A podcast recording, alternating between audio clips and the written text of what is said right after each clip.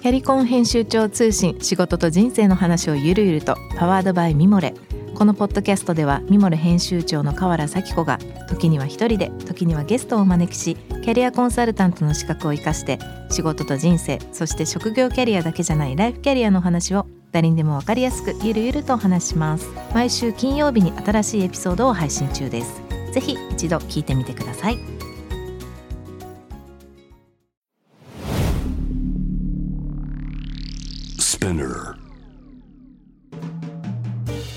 ナビゲーター中道大輔です。Vision to the Future with Forbes Japan このポッドキャストは物、こと、人の魅力を引き出すことで日本のカルチャーの価値を再定義し世界と共有するコミュニティプログラムです。ショートコンテンツ Vision to the Future Stories と題して毎週水曜日、金曜日、日曜日に Forbes Japan よりピックアップしたニュースをお届けしております。今日ご紹介するトピックはですね、えー、ちょっと前ですね、5月の19日にアップされたえー、これはオフィシャルコラムニストの佐藤達郎さんのコラム。タグありがドレスコード。返品率を引き下げたディーゼルの奇策という内容です。えディーゼルといえばですね、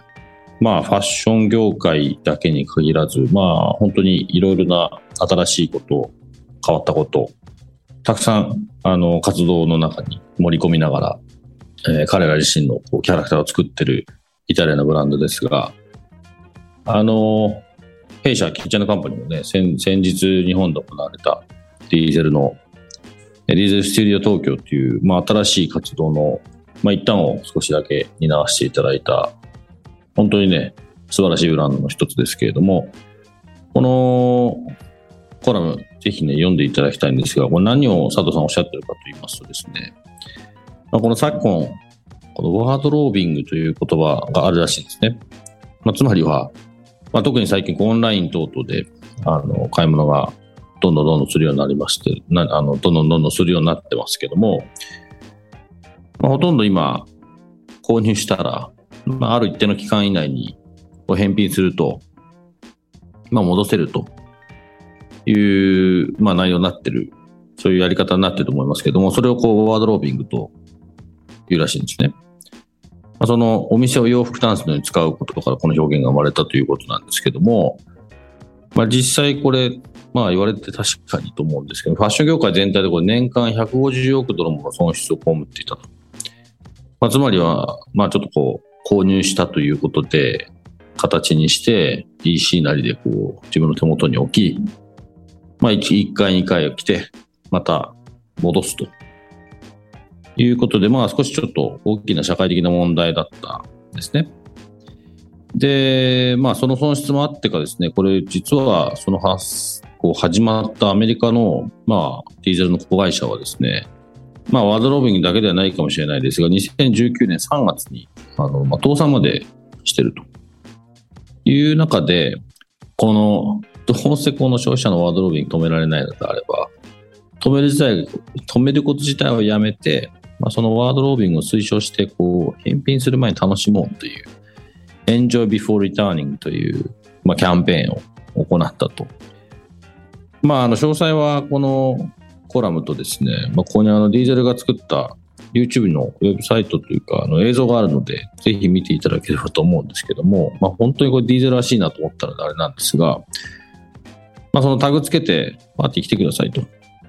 そのタグがついてることで、まあ、それが入場、パーティーに入場できるということ。で、しかもディーゼルの商品だけじゃなくて、まあ、他のブランドの商品でも OK だということで、まあ、結果、まあ、ワードロービングをサポートするということは本来だと購入をもう購入しないで返品されることを促しているように思えるんですけども、実際、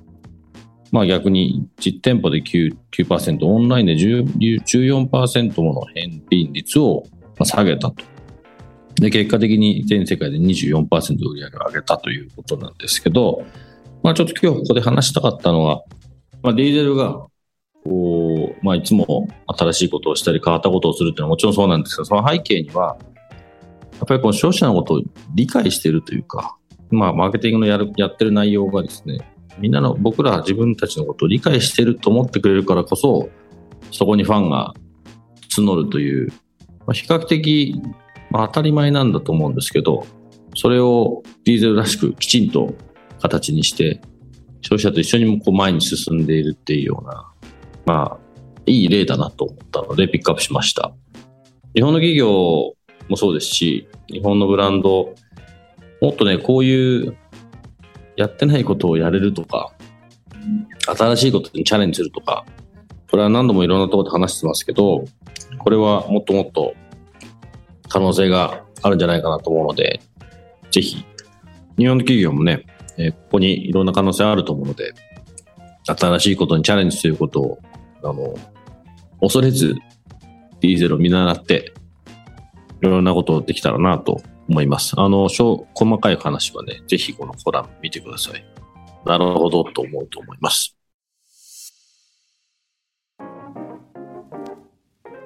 今日ご紹介したトピックは概要欄にリンクを貼っています。ぜひそちらからご覧ください。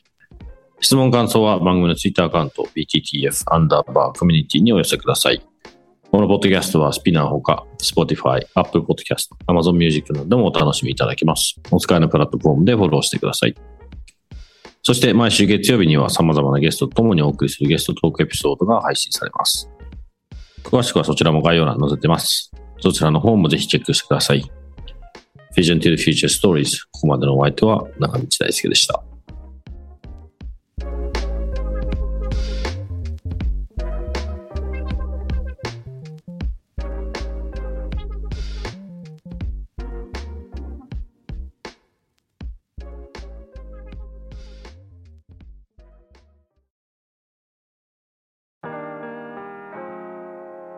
美容家の神崎めぐみと編集者の大森洋子でお届けする雑談ポッドキャスト「ウォンと。私のお名前なんての?ふと私って誰なんだ？と自分がぐらついてしまうそんなあなたと毎日を楽しくするサバイバル術を一緒に考えていきます。ウォンとは毎週水曜日朝5時に配信。ぜひお聞きのプラットフォームでフォローしてください